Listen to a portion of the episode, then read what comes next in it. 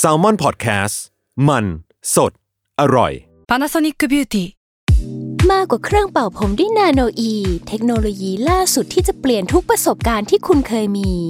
นาโนอีมอยส์เจอร์พลัสเพิ่มความชุ่มชื้นให้เส้นผมหลังใช้งานมากขึ้นถึง 18 เท่า พร้อมชะลอการเฟดของสีผมสำหรับคนชอบทำสีผม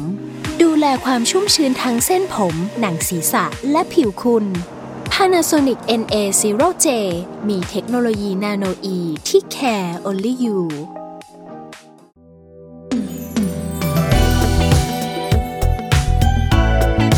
ลอง Learn ดู ถ้าไม่ Learn and Do จะรู้ได้ยังไง กับผม ทอฟฟี่ แบรดชอว์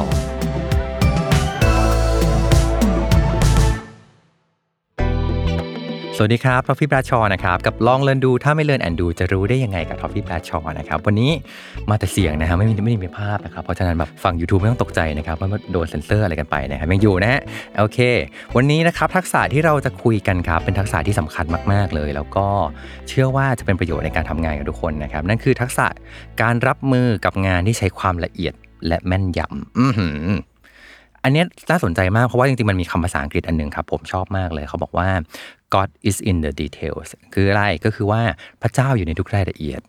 เขาบอกว่าทุกความละเอียดใส่ใจของเราอะครับที่มันสะท้อนอยู่ในงานเนี่ยมันบอกหมดเลยว่าเราเป็นคนแบบไหนครับ แล้วก็บอกว่าเราใส่ใจงานแค่ไหนทุ่มเทกับงานแค่ไหน เพราะฉะนั้นแล้วเราต้องมาเรียนรู้ทักษะนี้ด้วยกันนะครับคนที่จะมาเล่าให้เราฟังครับผม เป็น b w a x Master นะครับ อาชีพนี้คืออะไรจะบอกว่าเป็นอาชีพที่ต้องใช้ความละเอียดและแม่นยำมาก ๆ เลยนะครับ ซึ่งเดี๋ยวเรามาดูกันนะครับว่าเขาต้องทำอะไรบ้างแล้วเราเรียนรู้อะไรได้จาก b w a x Master นะครับ กับพี่เอก b w a x Master จากหอแว่นนะครับ คุณสราวุฒิกันทาครับผม สวัสดีครับพี่เอกครับ สวัสดีครับ แค่ชื่อ b w a x Master นี่ผมว่าคนก็สนใจเลยครับว่าแบครับบทำอะไรนะ ต้องมีคนถามพี่เอกเยอะมากแน่นอนเลย b w a x Master นี่ทำอะไรครับ ครับ จริง ๆ ต้องเอ่อใช้คำว่า BWAX ก่อน BWAX เนี่ยคือระบบครับครับ ระบบในการตรวจวัดสายตา พร้อมกับการให้บริการเรื่องของแว่นตาทั้งหมดครับ ตั้งแต่ตรวจวัดประกอบยันไปถึงเรื่องการปรับดัด ดังนั้นพอพออายุงานได้เรียนครบแล้วพอถึง 5 ปีขึ้นไป เราก็จะได้เหมือนกับตำแหน่งหนึ่ง เป็น BWAX Master นั่นหมายความว่าในกระบวนการการให้บริการในร้านหอแว่นครับ เราจะใช้ในในระบบที่ชื่อว่า BWAX นี่แหละครับ เป็นตัวควบควบคุมในการให้บริการลูกค้านั่นเองครับอืมคือทั้งวัดทั้งตัดทั้งประกอบคือทุกอย่างใช่ครับ อยู่ในตัวคนเดียวเลย อ่าใช่ครับใช่ครับโอเค เยี่ยมมากเลย ซึ่งแล้วเราด้วยงานแบบเนี้ยครับ มันต้องใช้ความละเอียดใส่ใจละเอียดแม่นยำอะไรอย่างเงี้ยยังไงบ้างครับ ผมต้องใช้คำว่ามันมันอาจจะขยับ พลาดหนึ่งมิลไม่ได้เลย ในการประกอบ เนื่องจากว่าในณปัจจุบันครับไม่ว่าจะเป็นเลนส์หรือปัญหาสายตาต่างๆ ที่เกิดขึ้นนะฮะรวมถึงกรอบแว่นตา แต่ละคนแต่ละตำแหน่งแตกต่างกันเยอะมากแล้วก็เวลาที่มีการเปลี่ยนแปลงอะครับเปลี่ยนแปลงเช่นตำแหน่งอาจจะพลาดไปสัก 1มิลครึ่งมิลอย่างเงี้ยครับมีโอกาสจะส่งผลถึงการมองเห็นได้ รวมไปถึงความสบายตาครับอืมครึ่งมิลก็มีผลเลยแหละมีครับมีครับโอ้งั้นต้องเป็นงานที่เหมือนแบบเป๊ะอะใช่เออ ถ้ามันต้องเป๊ะเบอร์นั้นเนี่ย อันนี้ถามถามจากคนนอกเลยว่าพี่เอกเครียดปะครับ มันมันมีคำกล่าวเล่นละกันอ่าสำหรับร้านคแว่รันบสำหรับมือใหม่ ตอนขายเนี่ยสนุกนะ ตอนขายลูกค้าสนุกเลยอ่าแต่ตอนส่งมอบเนี่ย อาจจะรู้สึกตื่นเต้นอ๋อออาจจะรู้สึกตื่นเต้นเหมือนว่าอ๊ะส่งกันบ้านเนาะใช่ว่าลูกค้าใส่แล้วเขาเป็นยังไงเขาเป็นยังไง แต่แน่นอนก่อนที่จะส่งเนี่ยเราจะมีการตรวจเช็คก่อนแล้วแหละถามว่าเครียดไหมแน่นอนช่วงแรกต้องเครียดละถึงวันหนึ่งครับ มันก็จะเกิดความเชี่ยวชาญ ผมใช้คำนี้ดีกว่าครับอืมพี่เอกช่วยเล่าประสบการณ์การทำงานตอนแรกๆหน่อยได้ไหมครับ เพราะว่าครับกว่าที่จะละเอียดแม่นยำได้เบอร์นี้มันต้องผ่านช่วงทุลักทุเลมาก่อนแน่เลย ใช่ครับเออคือถ้าถ้าย้อนกลับไปแล้วกันเนื่องจากสมัยก่อนครับสมัยก่อนเนี่ยวิธีการเรียนอุปกรณ์ในการใช้ในการไม่ว่าจะเป็นการตรวจวัดการประกอบเนี่ยมันยังเป็นของยุคเก่าอยู่อ๋อมันยังมีความเป็นแมนนวลอยู่ ผมเรียนในยุคนั้นครับในยุคยุคแรกๆดังนั้นยุคแรกๆเนี่ยจึงอาศัยมากๆเลยครับอาศัยมากๆต้องต้องอาศัยความพยายามมาก เพราะว่าเอ่ออาจารย์เราเองเราก็ต้องแบบส่วนใหญ่ก็คือต้องใช้ฝีมืออย่างเดียวเลย พลาดสูงครับพลาดสูงเลย ถ้ายกตัวอย่างง่าย ๆ ก่อนละกันครับ ในเรื่องการประกอบแว่นในยุคก่อน เราต้องตัดเขาเรียกว่าเหมือนกับบล็อก demo block ครับเพื่อให้ประกอบให้พอดีกับกรอบแว่นเลย ซึ่งเขาต้องเอามาส่องกับหลอดไฟอะครับว่ามีรูหรือมีแสงลอดมาไหมอะไรอย่างนี้เลยฮะ สมัยก่อนพลาสติกในการตัดประกอบบล็อกเนี่ยมันไม่มีครับเขาก็จะพยายามใช้กระดาษก่อน นี่กระดาษยิ่งยากเลยเพราะต้องตะไบยากมากอืมอะไรอย่างเงี้ยครับ สมัยก่อนนะฮะปัจจุบันง่ายขึ้นครับผมอืมอืมอืมก็แสดงว่าก็มีความผิดพลาดอะไรคือเยอะเหมือนถูกเทรนให้ต้องใช่ต้องครับต้องเจอความกับความผิดพลาดมาอยู่ครับ ใช่ครับอ๋ออืมเราเราถูกเทรนเพื่อให้รู้ว่าอะไรบ้างที่จะเกิดความผิดพลาดอ๋อแล้วเราจะต้องหลีกเลี่ยงอะไรบ้างอ๋อ แล้วสุดอันนี้ท้ายดีแล้วเราต้องตรวจยังไงมากกว่าครับ อันนี้ผมว่าว่าน่าสนใจมากเลยนะ เพราะว่าครับพอเราบอกว่าเฮ้ยเราต้องทำงานที่มันละเอียดแม่นยำอะครับ อีกมุมหนึ่งมันก็ต้องไปดูก่อนว่าอะไรบ้างที่มันจะเกิดความผิดพลาดครับ ที่มันจะมีผลต่อความละเอียดแม่นยำได้ ใช่ครับเออมีคำพูดเล่นๆสำหรับถ้าพูดถึงวิชาการดัดแว่นครับนั่นก็คือถ้าแว่นยังไม่หักก็อาจจะยังไม่รู้เลยว่าแว่นมันจะหักตอนไหนอะไรอย่างเงี้ยครับอ๋อครับ เออเออเออเออเออน่าสนใจครับ เออแปลว่ามันเป็นว่ากว่าที่เราจะละเอียดแม่นยำได้ เราต้องรู้ก่อนว่าอะไรบ้างวะคือที่มันเป็นความเละเทะอะไรเป็นความที่แบบไอ้ไม่ละเอียดแล้วมันจะเกิดอะไรบ้างถูกไหมครับ ใช่ครับใช่ครับอ่าโอเคครับผมทีนี้เนี่ยเวลาที่เราต้องทำงานละเอียดมากๆอะมันก็คงมีความเครียดเหมือนที่พี่พี่เอกบอกเหมือนกันครับเออพี่เอกรับมือกับความเฟลหรือความผิดพลาดตรงนั้นยังไงบ้างครับเพราะด้วยอาชีพแบบมันอาชีพที่เหมือนแบบ มันต้องเป๊ะแบบครึ่งมิลก็ไม่ได้อย่างนั้นอยู่แล้วอะพี่ครัเอบกพี่เอกทำไงครับ ความเครียดมี 2 จังหวะครับครับ จังหวะแรกก็คือตอนที่ได้รับงานอ่าอ่าอย่างเช่นงานอย่างเช่นแว่นที่ต้องจำเป็นจะต้องอย่างเช่น เคยเห็นแว่นเจาะใช่ไหมฮะแว่นครับริมเลสที่ไม่มีกรอบอืมแว่นพวกนั้นเนี่ยเอ่อถ้าเป็นช่างยุคก่อนๆเนี่ยอาจจะต้องแบบทำใจก่อนอืมทำสมาธิก่อนนะครับว่าเอ้ยอะเราลองทำดูนะครับ เครียดครั้งที่สองก็คือกรณีที่มันเริ่มเกิดเหตุ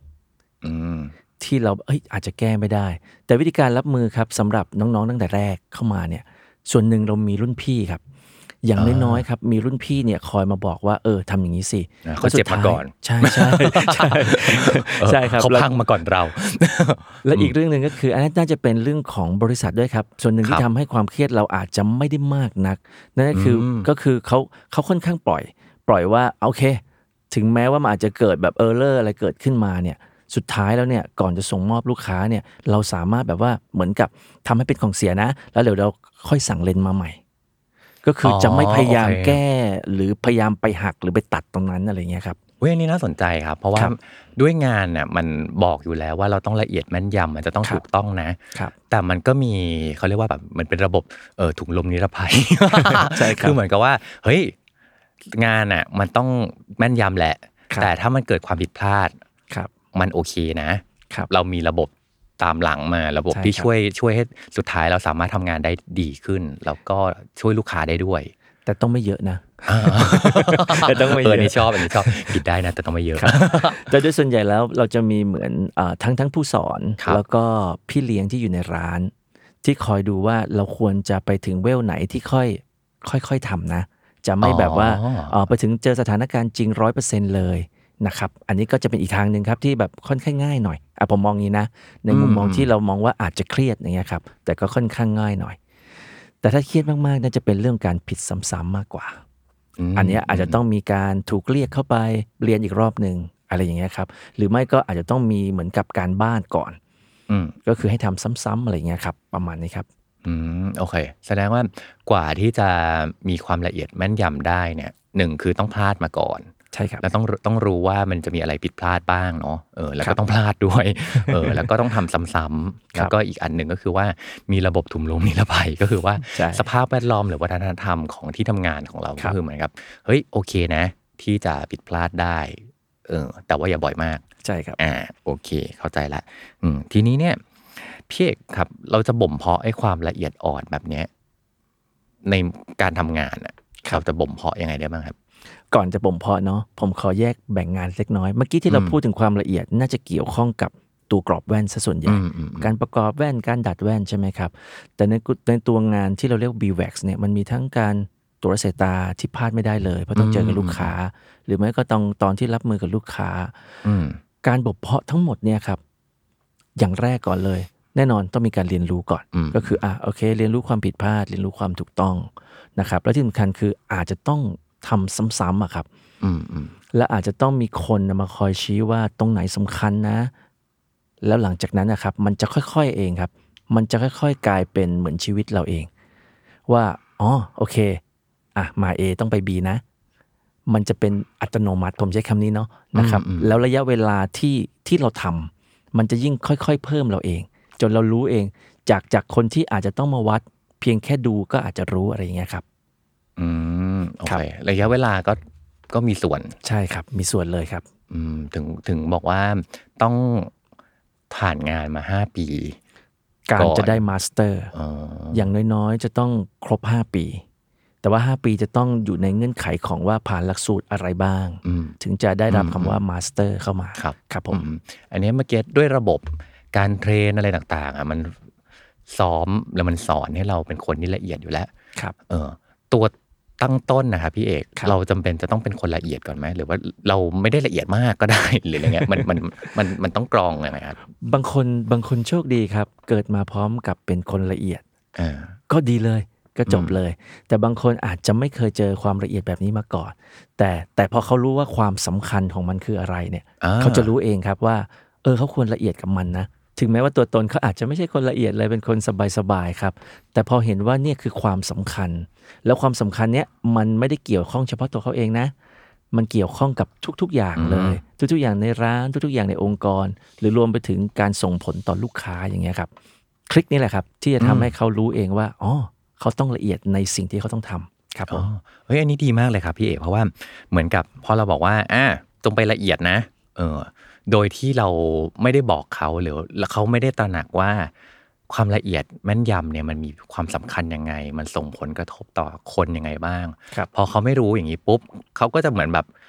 ทำไปแค่ให้มันเสร็จ หรือทำไปโดยที่ไม่ได้มีใจไปว่าแบบมันต้องละเอียดเบอร์นั้นเนาะเออครับแต่พอเรารู้ว่า เฮ้ยงานของเรามันเป็นงานที่มีความสำคัญมากเลยเนี่ย ทุกมิลของเราที่มันเบี้ยวไปเนี่ยมันจะส่งผลต่อชีวิตคนได้ มันก็จะมีเหตุผลแล้วก็มีแรงจูงใจที่ทำให้เราอยากจะเป็นคนที่ละเอียดมากขึ้นครับเออเราก็จะเหมือนแบบอยากที่จะทำงานเนี่ยให้มันได้ละเอียดแม่นยำได้มากขึ้นเหมือนกันครับอืมก็เอาง่ายๆก็คือว่าพอเขารู้แล้วครับ เขาจะไม่ปล่อยผ่านอืมอย่างเช่นว่าอะสมมติเสร็จละอืมทุกอย่างดีหมดเลย แต่พอมา double check สุดท้ายอุ๊ย มันพลาดนะมันเพี้ยนนะอันเนี้ยเขามันจะมีสองทางหนึ่งแจ้งลูกค้าเลย ว่าตอนเนี้ยเลนส์เป็นอย่างนี้นะ แว่นเป็นอย่างนี้นะแล้วสองก็คือทำการจัดการเคลมให้มาเลย ให้มารอเลยนะครับอ๋อถ้าลูกค้าแบบรีบอาจจะอะโอเค ให้ไปลองใส่ก่อน แล้วค่อยเข้ามาแก้ไข ส่วนใหญ่จะเป็นอย่างนี้ครับอืมอืมอืมมันมีเหตุการณ์เซอร์ไพรส์แบบนั้นด้วยครับพี่เอกเหมือนกับแบบครับมันมันเป๊ะมาเรื่อยๆอยู่แล้วอะครับแล้วเราก็ละเอียดกับมันมากอยู่แล้ว แต่แบบครับสุดท้ายแล้วผลลัพธ์มันออกมาแบบอ้าว ไม่ตรงปกว่ะ ไม่มีอย่างนั้นด้วยเหรอโอเคมีครับ ส่วนใหญ่อาจจะไม่ใช่เรื่องความเพี้ยนของตำแหน่ง แต่ครับส่วนใหญ่มักจะเกิดอุบัติเหตุเล็กๆครับ อย่างเช่น พอเสร็จสุดยะสวยหมดแล้วสุดท้ายตอนเช็ดสุดท้ายครับ ฟิปเดียวเป็นรอยโอเค อันนี้ก็ไม่ผ่านอ่าพอไม่ผ่านปุ๊บเรารู้แล้วล่ะ หรือไม่ก็เกิดเหตุการณ์บางอย่าง เช่น มีความร้อนมากขึ้นอืมแล้วมีการเอ่อผิวโคตมีปัญหาครับอะไรอย่างเงี้ยครับ อันเนี้ยอันเนี้ยส่วนใหญ่แล้ว เราจะแจ้งลูกค้าละอ่าว่ามีเหตุการณ์นี้เกิดขึ้น เสร็จแล้วเราก็ทำการจัดการสั่งใหม่ให้อะไรประมาณเนี้ยครับ อืมอืมแล้วเวลาพี่พี่เอกไปเจอความไม่เป๊ะอย่างเงี้ยบ้างครับครับพี่เอกรู้สึกยังไงครับ มันอยู่ถ้าเป็นในงานก่อนปกติตัวผมเองอาจจะไม่ใช่คนเป๊ะร้อยเปอร์เซ็นต์นะนะครับนะครับ แต่พอพอมันเป็นงานเนี้ยพอมันเป็นงานอันงานอันเนี้ยพอเห็นปุ๊บไม่เป๊ะมีอย่างเดียว คือต้องแก้ร้อยเปอร์เซ็นต์ยังไงโอเคต้องแก้ใช่ครับ ไม่สามารถผ่านอ่าได้ ครับอ่าๆเออแม่เซนนี้ดีนะครับ ไม่เป๊ะเราเป็นยังไง ก็แก้ใช่ครับทางเดียวเลย ใช่ครับออมีทางแก้เดียวเลยอืมใช่ครับ เพราะว่าการแก้ก่อนที่จะเกิดปัญหามันง่ายกว่าครับเอ่อด้วยด้วยอาชีพของเราเป็นอาชีพที่ต้องดูแลลูกค้าอืมลูกค้าที่มาซื้อเราเขาไม่ได้ซื้อแค่ของครับครับเขาไว้วางใจเราด้วย ดังนั้นการแก้ตั้งแต่ก่อนที่ลูกค้าจะเจอมันอะ มันง่ายมากเลยครับ มันเป็นแค่อืมอืมเป็นแค่การเปลี่ยน แต่เมื่อเราแบบต้องมาแก้หลังจากที่ลูกค้าเขารู้สึกไม่โอเค เนี่ย มันไม่ได้แค่ แก้แค่ของครับ มันแก้ความรู้สึกลูกค้าด้วย ซึ่งนี่ยากยิ่งกว่าโอ้ยอันนี้เออยากยิ่งกว่าครับเอ้ยอันนี้น่าสนใจมากครับ จัดการแก้ก่อนที่จะมีปัญหา ใช่ครับเอออย่างน้อยที่สุดถ้าเทียบกับเป็นแว่นก็คือว่าครับจัดการแว่นก็จบใช่อืครับมแต่ว่าถ้าเกิดมีหลังมีปัญหาแล้วเนี่ยต้องจัดการแว่นด้วย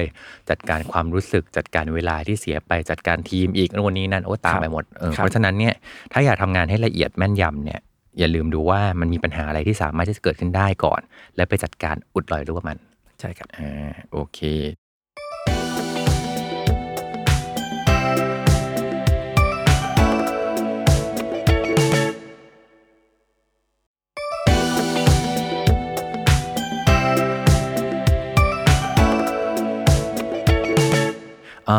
ทีนี้เนี่ยพี่เอกสร้างบรรยากาศยังไงให้ในที่ทำงานเนี่ยครับเพราะว่าอย่างที่บอกว่างานมันต้องเป๊ะเนาะครับเออและสิ่งที่งานที่เราทำเองก็มีความสำคัญมากๆ จะส่งผลต่อการมองเห็นของคนอะไรอย่างเงี้ยครับบรรยากาศของการทำงานยังไงที่หนึ่งคือยังต้องเป๊ะอยู่นะสองคือ แต่ก็ต้องไม่เกรงด้วยนะ คือมันแบบพี่เอกทำบรรยากาศการทำงานเนี่ยยังไงครับ ผมว่าเนื่องจากว่าในองค์กรเราละกัน มันมีตำแหน่งครับอื มมีตำแหน่งผู้จัดการผู้ช่วยอะไรเงี้ยครับรวมถึงช่างประกอบแว่นเอ่อดังนั้นในตำแหน่งต่างๆเนี่ยมีความสำคัญในการสร้างบรรยากาศครับอืมเอ่อโดยส่วนใหญ่ปลายทางเนี่ยปลายทางสุดท้ายนั่นก็คือช่างประกอบแว่น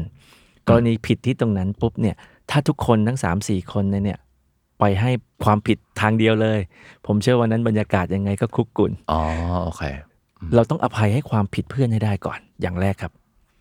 แล้วเสร็จแล้วเนี่ยตัวเขาเองครับเขาก็จะอภัยให้ความผิดตัวเองได้ โดยส่วนใหญ่อ่าจะเป็นอย่างนั้นครับ มันเป็นงานของทีม ถึงแม้ว่าโอเคละอาจจะเป็น part ของตำแหน่งใดๆครับนะครับจนสุดท้ายมันคืองานของทีมแหละนะครับดังนั้นความสำคัญที่สุดก็คือผู้จัดการทีม ผู้จัดการทีมเองเนี่ยโอเค อาจจะต้องมีการเรียกคุยแหละ แต่แต่มันจะต้องไม่ใช่เรื่องของการเป็นเขาเรียกว่าโทษกันอืมอ่าบทลงโทษมันมีแต่ว่าอย่าไปโทษกัน แล้วก็ให้โอกาสกันเพราะว่าอันนี้ง่ายกว่า ง่ายๆเลย แล้วโชคดีอย่างหนึ่งครับ อย่างเช่นหอแว่นเนี่ยครับเราอยู่กันเหมือนเป็นพี่น้องครับอืมมันอาจจะมีความผิดพลาดบ้างแหละ อาจจะมีการคุยแปลกๆกันบ้างแหละครับนะครับแต่สุดท้ายมันเป็นความเป็นพี่น้องดังนั้นมันเกิดความเคารพกันในความเป็นพี่น้องอยู่แล้วครับอืมอันนี้ง่ายกว่าครับอ่าแสดงว่าจะละเอียดแม่นยำได้เนี่ยมันไม่ได้มาจากแค่ตัวเราคนเดียวเนาะครับเออมันเป็นเรื่องของการทำงานเป็นทีม แต่ละคนมีผลต่ออีกคนหนึ่งครับ อยู่เสมอ แล้วก็ให้อภัยกับความไม่เป๊ะอย่างที่พี่เอกบอก เพราะว่าครับบางทีเราก็อาจจะเป็นคนที่ไม่เป๊ะเองแล้วเราก็ต้องการการให้อภัยเหมือนกันนะใช่ครับใช่ไหมใช่ครับเราพร้อมจะผิดพลาดอยู่เสมอนะฮะเพราะฉะนั้นใช่ครับแบบเออรีบให้อภัยเพื่อนๆก่อนใช่ครับอ่าว่างั้นอ่าซึ่งไอ้ความเป๊ะแบบเนี้ยครับ ความละเอียดแม่นยำที่ได้จากการทำงานแบบเนี้ยครับ มันมันเปลี่ยนชีวิตพี่เอกยังไงบ้างครับ ถ้าพูดถึงชีวิตปกติก่อนอ่าชีวิตปกติเนี่ยผมผมเชื่อว่าอาจจะไม่ได้เปลี่ยนมากครับอืมแต่มุมมองใน part ที่เกี่ยวข้องกับงาน อันนี้เปลี่ยนเยอะ เปลี่ยนเยอะตรงที่ว่าอะพอเรารู้แล้วว่ามันสำคัญนะ ไม่ได้แค่สำคัญกับเรา มันสำคัญกับหลาย ๆ คนรวมไปถึงลูกค้าของเราเองเนี่ยมันจึงทำให้เราไม่สามารถยอมรับได้ดีกว่าครับว่า เราจะทำพัดพาร์ทไปอย่างเงี้ย อืมทำส่งส่งๆให้มันจบเออมันมันมันอาจจะไม่ได้เลยครับ แล้วมันจะรู้สึกผิดในใจเอง ถ้าเป็นตัวผมเองนะครับถ้าเป็นตัวผมเองว่าสมมติว่าโอเคเราเราตรวจวัดสายตาแล้วกัน สมมติเราวัดสายตาไปค่าสายตาเขาอาจจะยังยังต้องรอการแก้ไขมากกว่านี้เราอาจจะส่งผ่านไปก็ได้ เพราะว่าโดยส่วนใหญ่ลูกค้าใส่สบายอยู่แล้วอืมครับ แต่ถ้าเป็นเราเราก็จะรู้สึกว่า เอ๊ะ ถ้าอย่างเงี้ยอีกสักสามเดือนต้องเรียกลูกค้ากลับมานะอ๋อออาจจะต้องแจ้งลูกค้านะ ว่าเดี๋ยวต้องมีการแก้ไขหรือหรือไม่ลูกค้ามีมีอาการเป็นโรคบางอย่าง ที่ณวันเนี้ยไม่ควรแก้ไขปัญหาสายตาเลยอืม หรือหรือไม่ควรตัดแว่นเลยอะไรเงี้ยครับมันอาจจะทำให้แบบไม่คุ้มค่าพออะไรเงี้ย อันเนี้ยเราอาจจะเป็นต้องแจ้งเขาก่อน รวมไปถึงแว่นตาหรือใดก็ตามแล้วแล้วแต่เลยครับครับ สมมุติว่าเราเห็นว่ามันมีร่องรอยแหละครับ ที่เขาอาจจะไม่เห็น แต่เราเห็นอืมถ้าเราปล่อยผ่านไปเนี่ย อันเนี้ยผมเชื่อว่ามันจะติดอยู่ในใจครับ มันจะติดอยู่ในใจเราว่า เอ๊ะมันคืออะไร ดังนั้นตั้งแต่แรกเราต้องแจ้งเลยอืมหลาย ๆ อย่างลูกค้าอาจจะไม่รู้ด้วยซ้ำครับว่าว่าอาการเนี้ยคือความผิดพลาด เพราะเพราะว่าอย่างมันมองแทบไม่เห็น หรือบางอย่างอ่าครัอาบจจะดูไม่รู้อย่างเงี้ยครับผมยกอย่างง่ายๆแล้วกัน เวลาประกอบเลนส์ที่มีความแน่นมากเกินไปอืมดูด้วยตาเปล่าไม่ออกเลย แต่ในความจริงแล้วแว่นมันจะกลางหมดครับ มันสามารถดัดกลับได้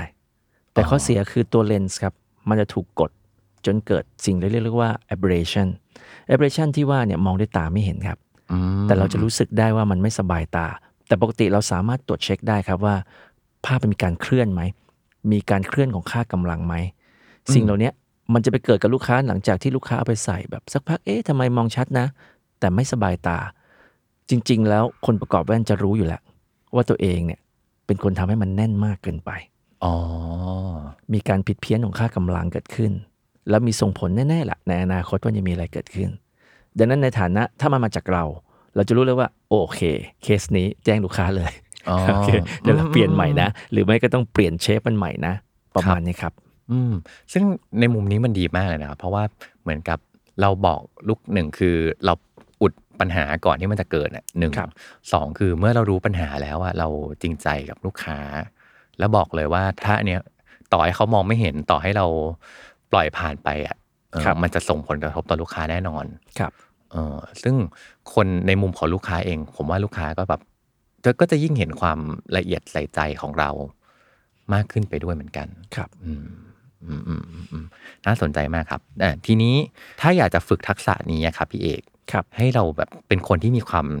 การทำงานที่มันละเอียดแม่นยำมากขึ้น มันสามารถฝึกยังไงได้บ้างครับ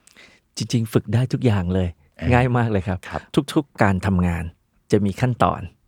อ่าโอเคสมมุติว่ามันมี 10 ขั้นตอน เราก็แค่ทำตามขั้นตอนครับ ขั้นตอนที่1อ่าอ่าเสร็จแล้วนะตรวจเช็ค ขั้นตอนที่ 2 ตรวจเช็ค พอจบเรียบร้อยแล้ว พอ double check ส่วนใหญ่แล้วจะละเอียดหมดเลยครับครับ ส่วนใหญ่ที่มีปัญหาของการแบบ human error หรือหรือไม่ละเอียดเนี่ยเป็นเพราะเราข้ามขั้นตอนมันอ๋อโอเค หรือเราอืมหรือเราให้เวลากับขั้นตอนนั้นเนี่ยยังไม่ครบพออืมันจึงทำให้แบบเกิดเกิดการผิดพลาด ส่วนใหญ่เป็นอย่างนี้เกือบทั้งหมดเท่าที่ผมเห็นนะครับอืมแต่ถ้าเรา run ตามขั้นตอนของมันแล้ว ตามตามที่ถูกสอนมาเนาะครับว่าเออหนึ่งต้องทำอย่างนี้นะ จนไปถึงสิบส่วนใหญ่ถูกต้องครับจะไม่แบบอุบิเหตุเลยยกเว้นแต่โอเคเครื่องมีเป็นปัญหาครับหรือแบบมีมีแบบอุบัติเหตุเกิดขึ้นอะไรอย่างเงี้ยครับอืมอืมอืมอืมโอเคทำตามขั้นตอนก่อน ใช่ครับเออรู้ว่าในงานทั้งหมดของเราเนี่ยมันมีขั้นตอนอะไรบ้างครับ แต่ละอันมีจุดที่จะต้องระวังเรื่องอะไร แล้วก็ให้เวลากับแต่ละขั้นตอนครับอ่าพอเป็นอย่างนี้ปุ๊บครับ เวลาที่เราแทร็กเราก็จะแทร็กได้เหมือนกันว่าเอ้ยมันไปพลาดตรงไหนวะถูกครับเพราะมันมีแบบขั้นตอนหนึ่งถึงสิบเนี่ยใช่เอครับอมันย้อนหลังกลับไปดูได้ด้วยอ่าใช่ครับโอเค ฝึกได้ยังไงอีกบ้างครับพี่เอกเมื่อเราทำตามขั้นตอนครับ บ่อยเข้าครับอ่าโอเคทุกทุกวันจริง ๆ แล้วผมมีกฎหนึ่งซึ่งซึ่งอาจจะชอบแชร์ให้น้องๆฟังก็คือ ถ้าเราทำครบสัก 21 ครั้ง อืมเป็นแพทเทิร์นปกติ วันที่ 22 ครับ ขั้นตอนมันจะมาเองอ๋อ โดยที่แบบร่างกายมันเหมือนจำไปเองอะไรอย่างเงี้ยครับเราจะซ้อกลามยไปเป็นแล้วถูกต้องครับอ่าครับอืมถ้าทำมันได้ทุกวันโดยไม่ข้ามมันนะครับอืมอืมอืมเท่าที่เห็นคือ มันจะเป็นอัตโนมัติครับ เหมือนร่างกายมันมันแบบไม่ต้องฝืนอะไรอย่างเงี้ยครับ ไม่ต้องฝืนคอ๋รัอบโอเค เอาให้ถึงครั้งที่ 21 คือคือผมผมอาจจะพูดเล่นๆนะ แต่ผมเออเท่าที่ผมเห็นโดยส่วคนรับใหญ่ ก็คืออะประมาณเกือบเกือบเดือนเนี่ย ถ้าเขาสามารถทำตามขั้นตอนโดยที่แบบไม่มีการสคริปต์ ข้ามไปใช้เวลาครบวันที่ 22 หรือเดือนถัดไปของเขาเนี่ย เขาแทบจะไม่ต้องมาดูขั้นตอนเลยก็ได้อ่าครับเพราะเขาจะเป็นของมันเองประมาณนั้นครับอ๋อโอเค ให้เวลาด้วยเนาะใช่ครับเให้ต้องครบให้เวลาเออให้เวลาฝึกซ้อมครับอ่าเอาให้แบบ อ่าอย่างน้อยแบบเอาจำเลขของพี่เอกไว้ก่อนก็ได้นะครับ เอาให้ถึง 21ครับเออคือตอนช่วงต้นๆมันก็จะมีความจะขัดใจเหมือนกันนะพี่เอกนะใช่ใช่ครับเออทำไมมันนานจังวะทำไมมันยากจังอะไรเงี้ยใช่ครับใช่ครับ เอออืมถ้าได้แชร์กับน้องๆครับ เนื่องจากวิชาชีพเนี้ยครับ มันไม่ได้มีเรียนในโรงเรียน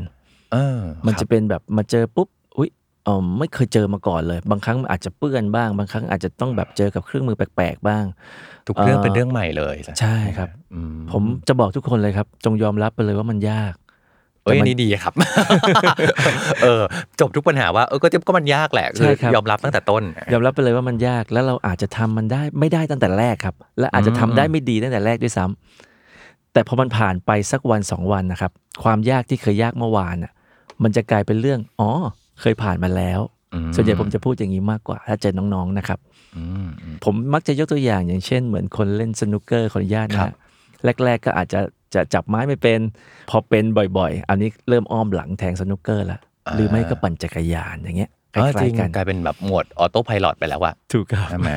อ่าเพราะฉะนั้นอันแรกก็คือยอมรับเลยว่ายากใช่ครับจงยอมรับไปเลย ยอมรับว่าง่ายยากถ้าถ้ามันถ้ามันง่ายก็คงไม่ต้องมาฝึกกันนะ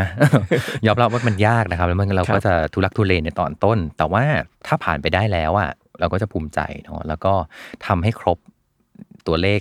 เมจิกนัมเบอร์นี่ยี่สิบเอ็ดครับเออครับฝึกให้ถึง21ครั้งก่อนนะครับครับ แล้วก็ทุกอย่างมันจะเริ่มกลายเป็นแบบเข้าที่เข้าทางเป็นโหมดปกติมากขึ้นอะขออีกสักหนึ่งวิธีครับพี่เอกว่าแบบทำยังไงให้มีทักษะนี้ครับ สุดท้ายแล้วแน่นอนครับ มนุษย์เรามันไม่ใช่แบบโปรแกรมอืมมันว่าจะบัเซตว่าเฮ้ยทำตามขั้นตอนนะครับทำบ่อยๆ แล้วจะเก่ง สุดท้ายแล้วนะครับ เราจะต้องตั้งสติครับ พูดง่ายคือเราอาจจะต้อง concentrate กับงานจริง ๆ ซึ่งซึ่งอันเนี้ย อาจจะต้องคอยเตือนตัวเองตลอด ถ้าสมมติว่า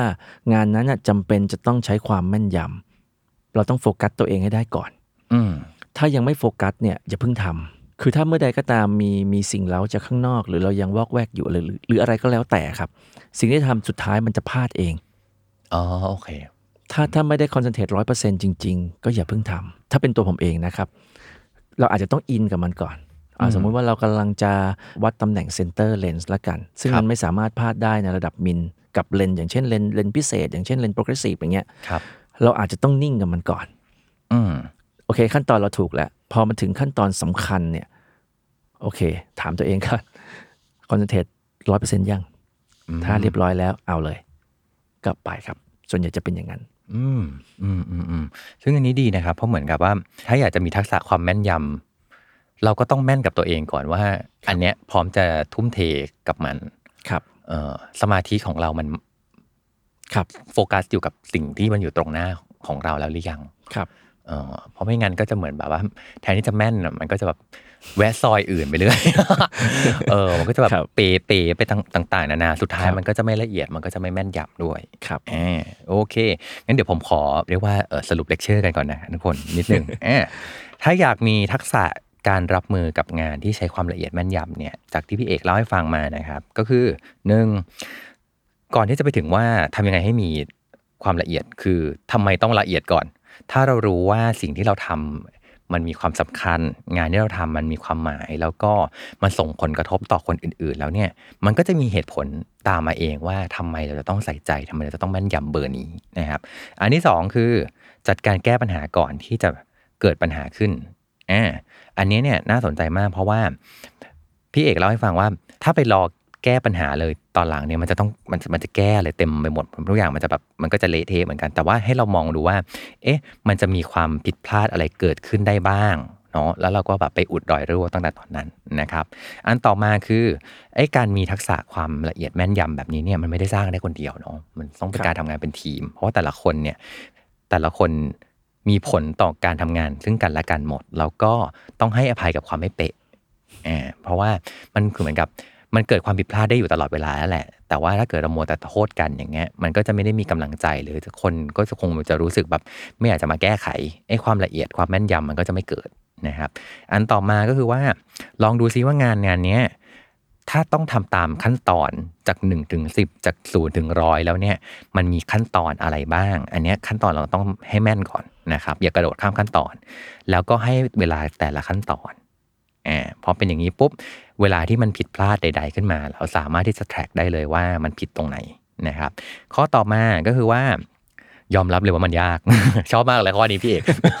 ครับถ้ามันถ้ามันง่ายคงไม่ต้องทำครับอะยอมรับว่ามันยากแล้วก็ฝึกครับ ฝึกให้ครบ 21 ครั้งนะแล้วก็ทำไปเรื่อยๆ ครั้งแรกๆมันจะยากมันจะยากแน่นอนนะครับ แล้วก็แต่ทำไปเรื่อยๆ จะค่อย ๆ เรียนรู้มากขึ้น แล้วค่อยก็กลายเป็นแบบธรรมชาติของเราอ่าสุดท้ายก็คือว่าตั้งสติแล้วก็โฟกัสกับตัวเองให้ได้ร้อยเปอร์เซ็นต์ก่อน ครับอืมอย่าวอกแวกอย่าแบบอย่ามีสิ่งเร้าอื่น ๆ เยอะ แล้วก็เมื่ออะไรที่อยู่ข้างหน้าเราก็คือสิ่งสำคัญที่สุดนะครับ และอีกข้อหนึ่งนะครับก็คือว่าไม่ปล่อยผ่านเออเพราะมันจะติดอยู่ในใจของเราครับเนาะก็คือเหมือนกับเราใส่ใจแล้วแหละแต่ว่าไม่ว่างานนั้นมันจะมีข้อผิดพลาดที่คนอื่นรู้หรือไม่รู้ก็ตาม แต่ว่าตัวเราอะรู้แน่นอน เพราะฉะนั้นเราไม่ควรจะต้องปล่อยผ่าน ถ้าเราไม่ปล่อยผ่านเนี่ยแหละ อันนี้คือการที่เราได้ฝึกใช้ความละเอียดและแม่นยำจริงๆอ่า คำถามข้อสุดท้ายครับรับถามทุกคนเลยครับพี่เอกที่มารายการนี้คือว่าพี่เอกได้เรียนรู้อะไรจากทักษะที่พี่เอกมีครับ ทักษะการทำงานที่ต้องใช้ความละเอียดและแม่นยำอืมถ้าให้พูดถึง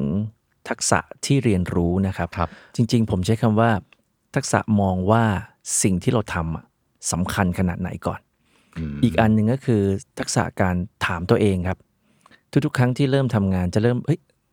เอาลองลองดูซิว่าเราโอเคหรือยัง เรานิ่งพอหรือยังสมาธิเราดีหรือยัง โดยปกติไม่เคยทำต้องใช้คำโดยปกติไม่เคยทำเราก็จะปล่อยตามอิสระเราไปครับ และสุดท้ายก็คือการมองกลับมาในงานของตัวเองอืมปกติแล้วเวลาถ้าเป็นก่อนหน้านั้น เราทำงานเสร็จก็คือเสร็จละคอมพิวเราเราเพอร์เฟกละครับ แต่ถ้าพอเราเริ่มทำมาเรื่อยๆครับ จนถึงวันเนี้ยเอ้ยผมมีการมองกลับไปว่า เอ้ยเราทำดีกว่านั้นได้อีกไหมขั้นตอนมันสั้นกว่านั้นได้อีกไหมอืมอืมมันเป็นอีกเรื่องหนึ่งที่เราที่เราเปลี่ยนไป ผมใช้คำนี้แล้วกันนะครับอืมครับอืมคือมีทั้งกับมองไปข้างหน้าก็คือว่าเอ๊ะครับงานของเรามันไปมีความสำคัญยังไงนะครับก่อนเนาะแล้วก็มองที่ตัวเองก็ครับคือว่าโฟกัสกับสิ่งที่เรากำลังทำอยู่ แล้วสุดท้ายคือมองย้อนกลับไปว่าเอ๊ะครับทำไปแล้วเนี่ยทำทำเราได้อะไรขึ้นมา ครับดีดีหรือเปล่าอ่ายังดีทำมาดีอยู่หรือเปล่าหรือไม่ใช่ครับเออมีอะไรที่เราจะต้องปรับปรุงบ้าง เพราะว่าอันนี้แหละมันจะทำให้เราแบบมีความละเอียดแม่นยำได้มากขึ้น ครับผมอ่าโอเค วันนี้เราได้เรียนรู้ทักษะการ ทำงานที่ต้องใช้ความละเอียดแม่นยำกันมากขึ้น ทุกคนน่าจะได้แบบ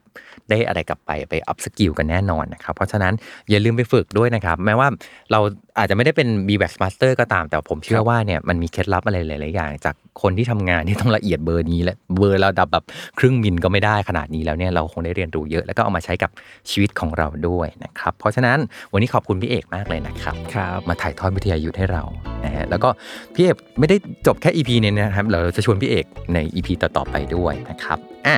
ส่งท้ายกันนิดนึงใครที่อยากเรียนรู้ทักษะอะไรนะครับ สามารถคอมเมนต์กันมาได้เลยนะครับ เราก็จะได้ไปเรียนรู้ด้วยด้วยกันนะครับอะแล้วก็อย่าลืมติดตามรายการลอง Learn ดูถ้าไม่ learn and do จะรู้ได้ยังไงนะครับ กับผมท็อปปี้บาชอนะครับในทุกวันจันทร์ทุกช่องทางของ Salmon Podcast ครับผมสำหรับวันนี้เดี๋ยวเราจะไปฝึกการทำงานที่ต้องใช้ความละเอียดแม่นยำกันนะครับ ทุกคนเจอกันครับ สวัสดีครับ